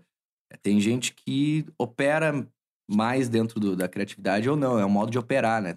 Uma coisa que tu pode te estimular pra- pra ser, pra ficar um estado criativo. Então, eu acho que é O uma... que, o, que, o, que, o que pode dificultar esse processo de, de, de criatividade a pleno, assim, de estar... os, te dominar pelo que tá, pelos problemas, pelas coisas. É mais fácil resolver as coisas pequenas do dia a dia do que uma coisa difícil que tu não tem ideia por onde começar. Então, é, a nossa tendência é priorizar as coisas pequenas, assim, né? De, de- de resolver as, uma coisa de cada vez e essas coisas, a gente deixar, elas tomam conta mesmo da nossa cabeça. E daí a gente acaba não ficando criativo, né? Então, a criatividade é uma coisa que tu tem que ter um, um ritual ali de, de mexer com ela, seja uma mesa de bar ou seja um, um momento que tu, ah, bom, agora eu vou ficar aqui, vou pegar, fazer um cafezão pra mim e vou ficar aqui de boa ouvindo uma música e ver o que, que, que eu vou pensar disso. É, é, cada um tem que achar o seu. Cada um tem a possibilidade de achar um modo, um modo de operar criativo. Esse, esse é o. Mas então, É o resumo. é, é, eu, eu, sei, eu sei que tu é um cara muito é, genuíno no que tu faz, assim. Tu tenta sempre fazer algo que tu de fato esteja gostando de fazer e, e é visível quando tu entra num trabalho que tu que não é que não é que não é algo que tu acredite, tu tu fica tu fica geralmente não dá não dá não dá o não dá aquele brilho no olho, né? Como como eu vejo quando tu tá fazendo algo que tu acredita ah, e geralmente as coisas que tu acredita mais são essas ligadas à, à, à, à comédia, né? É, Total. é, é, cara, esse essa quarentena tá te ajudando a, a melhorar a- a- a- a- o aspecto criativo ou não? Esse limitador ele é bom ou esse limitador ele é ruim? Eu acho que para criatividade tudo que é limitador é bom. Porque a liberdade dentro dessa dentro do papo criatividade e exclusivamente dentro do papo criatividade, a liberdade é a pior prisão, assim, quanto mais tu pode fazer coisas, tipo, pega uma semana que tu tá livre para fazer coisas, tu, ah, posso fazer o que eu quiser agora, vou criar alguma coisa, não é, é- não nada, não faz nada, nada, nada. fica olhando Nada. assim pro catálogo da É, Netflix. olhando o cursor Não consegue piscando. botar uma, uma série. tela em branco, o cursor piscando, assim. Cada piscada do cursor é tipo, e aí, e aí, e aí, e aí, trouxa. Não dá. É- Uma É verdade, limitação é verdade. funciona muito bem. Quando a gente fez uma peça juntos, que a gente escreveu em muito pouco tempo, foi por causa disso, porque tinha pouco tempo para escrever. Tinha pouco tempo para fazer. Já, já tinha uma data para fazer. é limitador, limitador. né? Agora a quarentena é um outro limitador. Então ela possibilita também é, tu operar dentro dessas coisas. Quem tem filho, por exemplo, tá, tem que dar um jeito dentro dessa lógica com uma, uma criança, dependendo de ti, para tu render. E, de- e normalmente dentro disso tu consegue criar com mais facilidade do que se não tivesse absolutamente nada, tivesse num retiro de 10 dias Sim, num, num paraíso, sim. sabe? É, e as pessoas não- a pessoa também não pode se culpar por não fazer nada, né? Eu acho que eu vejo que É. tem uma, uma relação muito, muito complicada com o não fazer nada hoje em dia. Eu, eu digo isso até de forma pessoal mesmo, Total. assim, cara. É, essa relação com.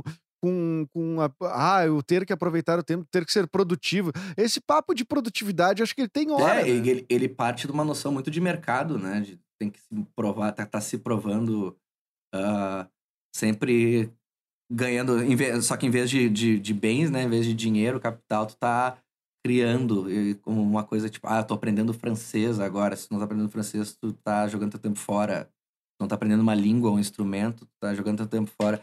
E na verdade, criatividade não, não é só ligada com, com a parte artística da coisa, não é um pintar um quadro ou, ou aprender um instrumento, é também é resolver os teus problemas, é, também é achar novas formas de organizar tua casa, é, o- um planejamento, tudo isso tá, tá envolvido com criatividade. E, e se tu te deixar dominar pelos, pelos problemas, pelas coisas que tu tem que resolver, é, tu não vai conseguir. Ou, ou só vai resolver do- da forma pragmática, né? Exatamente. Não, e aí depois tu. às vezes se coloca muito essa, essa carga em cima dos filhos, né? Tipo assim, ah, eu quero que meu filho seja uma, um super humano, assim, do tipo, bota. É, aprendendo as coisas. E aí a pessoa morre com um diploma de, de, de engenharia, tocando gaita, mestre em capoeira, eh, falando tailandês. Quer dizer, a pessoa tem diversas habilidades. E aí, e, e às vezes ela nem, eh, nem queria, talvez, ela só se obrigou a estar. Eu preciso estar estudando, eu preciso estar aprendendo, eu preciso. Com um bem. sentimento horrível, que é um sentimento de ansiedade permanente de que ela tem que estar fazendo outra coisa. É, isso é uma coisa que os pais devem estar colocando a fundo em cima dos filhos agora, eu imagino, nessa geração, assim, porque agora tudo, tudo tá ao alcance, né? Não, e eu, não, Mas- eu não conheço um pai e mãe e vô e vó da geração anterior à nossa, assim, vamos dizer, que, que seja multifacetado, assim, cheio de, Nada, vá- é. de várias habilidades e tal. Isso é, mas por que, que a gente tem que ter? Porque a gente tem que ter. A gente tá. Porque é mais, mais, tá mais ao alcance, né? Sim, já existem os cursos. Só que daí é, né, é a tão mais- pressão que é. tu coloca. Se tu pegar teu filho e começar com ele agora, filho, aprender inglês. Em- e em dois, três meses tu já tá, filho, aprender, toma aqui esse violão. E aí, mais dois meses, filho, toma aqui, vamos pintar coisa. Tu, tu vai colocar, já tá criando uma sementinha de uma pessoa ah, Claro, ansiosa, mas né? meu filho vai ser só profissional de Minecraft. É a única coisa que eu quero que ele seja, por enquanto. Eu vejo que a melhor aptidão dele até agora é o Minecraft. Então deixa por aí por enquanto e aí deixa o tempo agir. Ô, ô, meu, e falando sobre pressão, tá? É, profissional. Nós estamos num ponto de carreira que a gente tem por aí 15 anos de carreira, tanto eu quanto tu. E a gente. Uh, um, um, um dos critérios para sucesso é fama, né? A gente já passou por isso de, tipo, uh, ah, fazer testes, Uh, ter a, a, Globo logo ali. Ou seja, tudo isso a gente já teve visibilidade com virais de internet, mas também com. Tu, tu fez filme com o Jorge Furtado, tu, uh, né? Mais de um longa do Jorge Furtado. E, uh, enfim. Hoje tu, tu, tu, é casado, tu já falou, né? Com a Tuti Miller, que é irmã da Titi Miller e da Tainá Miller, ou seja, uma, uma, uma, uma trinca de irmãs, atrizes, apresentadoras uh, bem-sucedidas uh, e, que, e que são tuas cunhadas, sim, das sim. contas. Seria, assim, para quem tá de fora, para quem tá de fora no imaginário, talvez um atalho para alguma coisa, tá? O, como, é, eh, como é que tu vê isso? Tipo assim, tu, tu age se, ah, naturalmente, sou Thiago, de boa, playing cool, caminhando 15 km por dia. uh, ou tipo.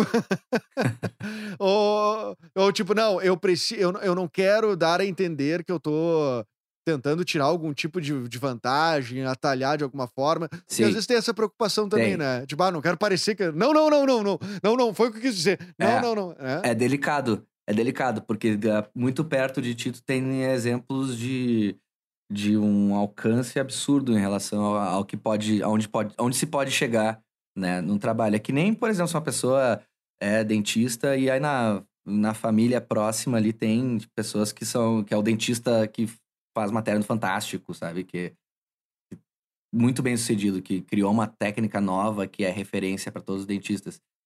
É, é a mesma coisa de uma certa forma, porque no primeiro momento tu pensa assim, ah, que massa, posso ter uma referência próxima. Mas no segundo momento é bem isso que tu falou, assim, tipo, uh, a, o meu, a, a, trajetória de cada um, a minha, ela só pertence a mim, assim, com todas as escolhas que eu, que eu fiz e que eu tenho, assim. Então, não é, não é por nada, assim, tô trabalhando num shopping agora, eu trabalho numa loja vendo chocolate para ter uma, uma, um retorno financeiro e aí eu consigo criar um trabalho autoral nisso sempre de olho nas coisas que podem acontecer. Sempre, sempre apostando em alguma coisa. E é, essa. essa... Mas tu, mas tu não, não, não acha que esse julgamento ele é mais pesado pra ti do que pra, sei lá, pra, pra elas? Se tu fosse falar alguma coisa, tipo, ah, olha só, uh, tem um. Não rola, sei lá, me ajudar, eu fazer um teste, ou sei lá, coisa do tipo. Não é mais pesado pra ti, não é tu, assim, mais que te cobraria do que é elas próprias. Sim. Eu digo tu fazendo a inversão. Não, mas eu acho que assim, é isso né? mesmo. Fazendo... Eu acho que é isso mesmo. Eu acho que parte da, da gente, assim. Porque a gente sabe que, no fim das contas, não é... As pessoas, por mais poder que elas tenham dentro desse, desse meio, elas não têm uh, o poder de fato. É só um poder teórico, né? Então não, não adianta, porque se fosse assim, todos iam estar... Tá com algum toda a família, todos os relacionados com a, a família do Antônio Fagundes iam estar, tá, iam ser mega atores, mega tudo. Entende? Que, e, e, aí tem uma coisa que tu tem que vir do teu próprio trabalho, do teu próprio conteúdo, assim. A Titi tem, divulgou alguns dois vídeos nossos aí nos últimos tempos, que teve, daí teve bem mais views, mas veio de ela divulgar o vídeo porque ela achou bom o vídeo. Entende? Ao natural. Ao natu... Foi uma, uma, Ao natural. Ao, ao natural. E, e, tá... Eu não sou muito de pedir, dá uma força assim, ah, oh, Tainá, dá um teste lá com alguma pessoa. Cara, até poderia fazer isso, mas isso faz parte muito mais do imaginário das pessoas do que do de fato, porque uh, essas pessoas são funcionárias só também, elas não têm um, um poder uh, de direção ou de, de, decisão dentro dos, desse establishment. Aí, claro. Né? Claro, não, é, é, é, por isso que eu falei justamente do imaginário das pessoas, porque quem tá em volta, uh, que é ator, atriz, daqui a pouco iniciante e tal, deve estar tá olhando uh, e pensando, bah, que, que, sorte, que pé quente, esse cara tem a faca queijo na mão. E aí tu meio que tem que entrar é. num modo de dizer assim, não, olha só, não é assim. Tá? Não é assim. Não é assim, e eu já escutei muitas vezes isso, nem, nem tanto das Miller, muito mais da. A minha prima, ela é muito amiga da, da Tata Werneck. Então eu. Ah, e como tu, é escutei... tu, tu, é um cara muito ligado à comédia, né? É, e eu já escutei várias vezes pessoas da família, tá, por que, que não fala com a. Pede pra Andressa falar com a Tata Werneck. É tipo, pô, imagina pra Tata Werneck, ah, tem um primo meu que ele é, faz comédia aí. Vai, é Nem- muito ruim nem essa referência. sabe é É, bom. essa É. a, a forma de dar referência é muito ruim, né? Que é tipo assim, bah, é claramente uma. eh, Cara, tu. É, tá, tu não quer cara, é um embuste. um pre... É. É um embuste Mas, mesmo. cara, mas e tu, aí, tem, e mas tu tem já um não, não trabalho varia se a pessoa sólido. era. Mas tu tem um trabalho Independente consciente. da pessoa ser boa ou ser ruim, sou horrível isso. Sou, Claro. Não soa bem. Não... Sim, ela tem que ser muito melhor do que se espera, assim, né? Tipo, ah, tem um, um primo meu que tem, ele é ótimo. Ele. Daí, tipo, pô, É, aí a pessoa tem que ser um fenômeno pra isso ser validado. Um fenômeno mesmo, que não é o caso. Não, não, não somos Não. fenômenos, somos, com, somos competentes. Não, mas, Mas- Tu, mas tu é um ótimo ator, cara. Tu é um ótimo ator. Um ator que, que acha soluções ah, muito muito inteligentes, fez papéis muito bons. Aí destaco o Necrópolis, que o Oséias é, pra mim, um trabalho espetacular. Ah, des- Obrigado, velho. Destaco o Alce Alice também, que é um trabalho legal. São dois trabalhos, assim, de coprotagonismo, assim, vamos dizer. O Alce Alice até é mais de protagonismo. Mas, cara, é- é- é- eu digo assim, eu já vi muita gente, tu sabe, tu já viu muita gente também, que tá em início de carreira, que não tem estofo, que não tem bagagem, e tá lá ah, pendurado no- no- na saia de alguém, no saco de alguém, eh, e acaba conseguindo um papel aqui, um, um papel ali, porque por causa disso. Mas eu acho também que é um, um, é problemático, porque eu, tô- eu vou me incluir nisso, de, de assim, ó, a gente já tem um trabalho de tempos, e aí já tem, eh, já tem na maletinha ali com as coisinhas já dentro, já, já fizemos É. uma- umas coisas. Quer dizer, eu tenho convicção no meu trampo, a gente já, eh, tu tem convicção do teu trampo. Então, qual é que é o problema de eu vender algo que eu tenha convicção? Exatamente, boa pergunta. Boa pergunta. E a, a forma de vender o problema é a, é a forma que a gente encontra com o nosso ah, alcance imediato, que é o próprio trabalho, né? No nosso caso, a gente tem essa possibilidade de, a cada trabalho novo, reforçar mais essa, isso que tu está falando, que é essa, essa, essa autonomia aí, essa confiança. Então, eu, eu acredito muito nisso. Agora estou voltando de novo, né, nesse, nesse lugar de tipo estar tranquilo que e botar muita fé e, e acreditar que o que reverbera na nossa consciência reverbera pro lado exterior também. Isso é um papo esotérico que a gente pode fazer um outro, um outro episódio teu aí pra gente Do ah, nosso podcast. se aprofundar mais. É, de- me- já me convido aqui automaticamente. Tem, uma, tem uns exercícios, umas técnicas, umas práticas, a gente pode falar sobre isso mais a fundo, mas que com essa convicção de consciência, tu realmente reverbera e afeta as coisas.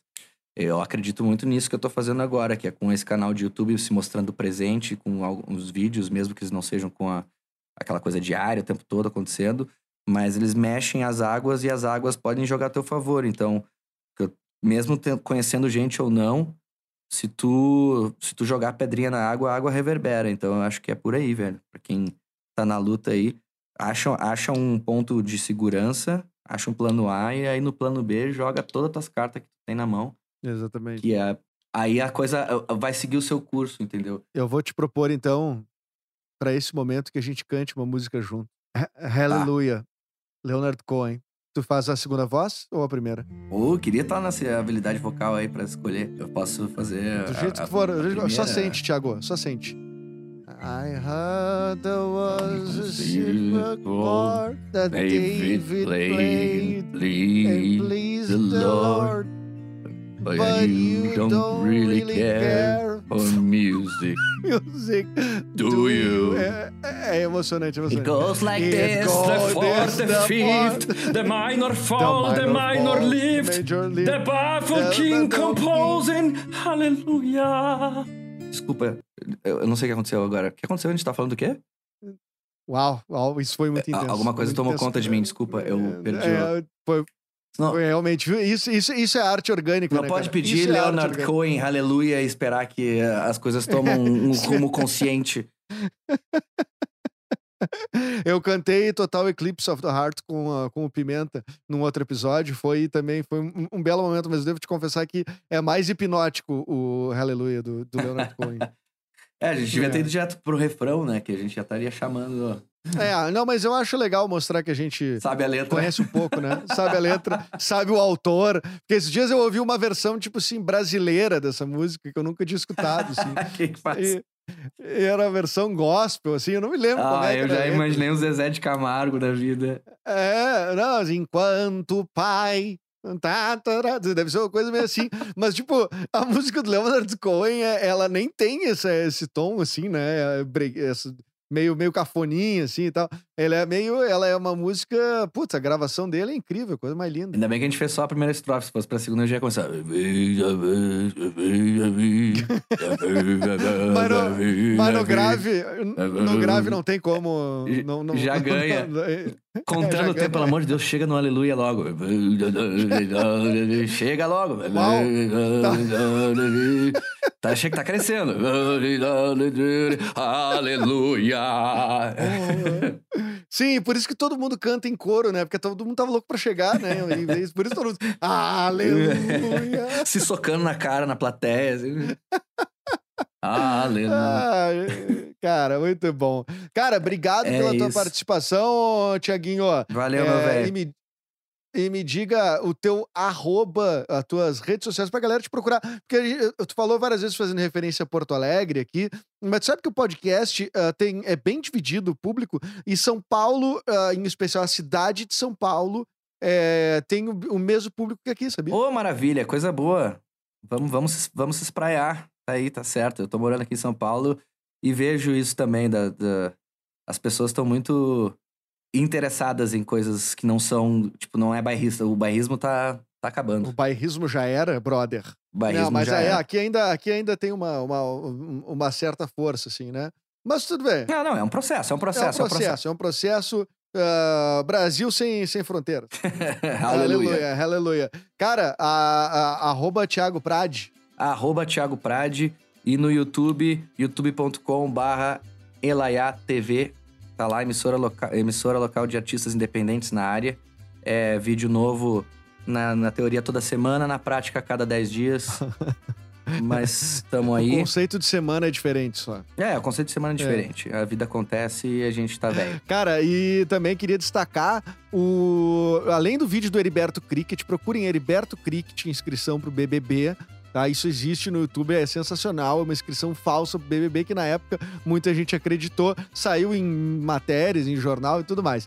Recomendo também a Sunga do Tivaldir, que foi um canal que eu e tu fizemos juntos, que era talvez uma- um dos canais mais experimentais de humor, assim, né? da- É, cara. Ou a pessoa veio falar comigo no, no- no Instagram esses dias, ah, cadê aquele humor distópico, uni- universal, de me- dimensões paralelas? E deu uma puta descrição legal, assim, sobre o que a gente fazia. E Tipo, olha onde- só que. Onde é que esse cara tava pra fazer assessoria de imprensa pra gente? É, é, eu É. pensei, tá, que massa. É, é verdade, é, de todas as coisas que eu já fiz, que tu já fez, eu acho que as coisas mais malucas que a gente já fez estão É, é. contidas naqueles vídeos ali.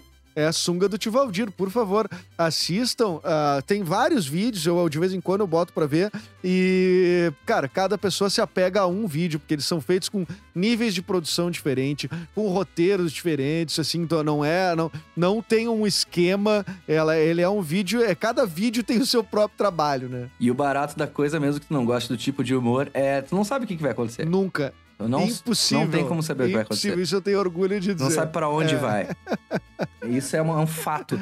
Inclusive, a gente tá em, em já deixar aqui, né, aberto, a gente tá se aproximando aí de uma possibilidade de a gente reviver algumas dessas loucuras ah, absurdas nonsense na, nos podcasts, né, nas redes Sim, aqui. é um, é, Então- é- é um tipo de conteúdo que eu tenho muito, muita vontade de botar. A gente já chegou a conversar sobre isso, acabou não levando adiante. Mas me comprometo aqui, neste episódio, episódio número 14 da temporada 2.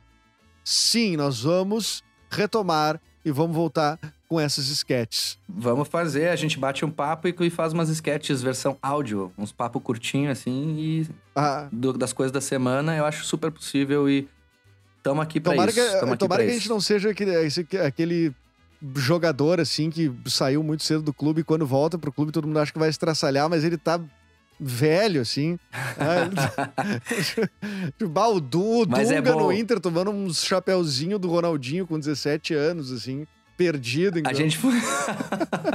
Mas a gente. ó, Aqueles músicos. Ah, o retorno triunfal do Led Zeppelin.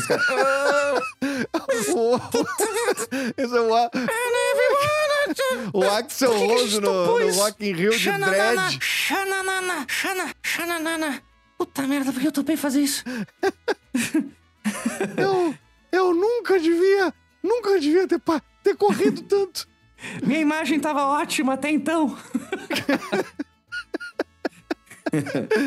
É, exatamente, é, exatamente. Isso tem Mas a gente que- funciona, a gente funciona muito bem quando a gente coloca comprometimento e datas e coisas que a gente vai fazer quando- pro, pra fora da gente mesmo. Então isso é um bom, bom, bom uma coisa, bom momento pra gente se botar pra fazer mais uns, uns sungas aí. Cara, prazo é a única coisa que funciona pra mim profissionalmente. Já, já, Eu já também. percebi isso. Eu também. Então, Os dois. Acho que muita gente se identifica com isso. Então vamos, então vamos. Cara, obrigado pela tua presença nesse episódio um pouquinho mais alongado, mas como é uma pessoa que eu tenho muita coisa a falar, tenho certeza que a gente ainda ficaria mais muitas horas conversando. Beleza, meu velho? Com certeza, é um prazerzão te, te ouvir, te sentir de novo.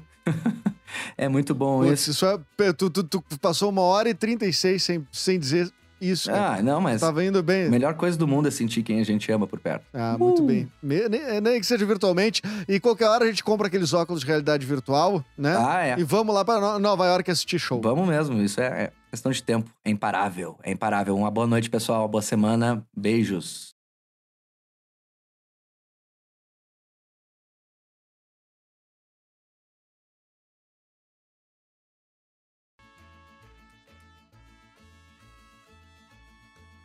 Beijo, valeu!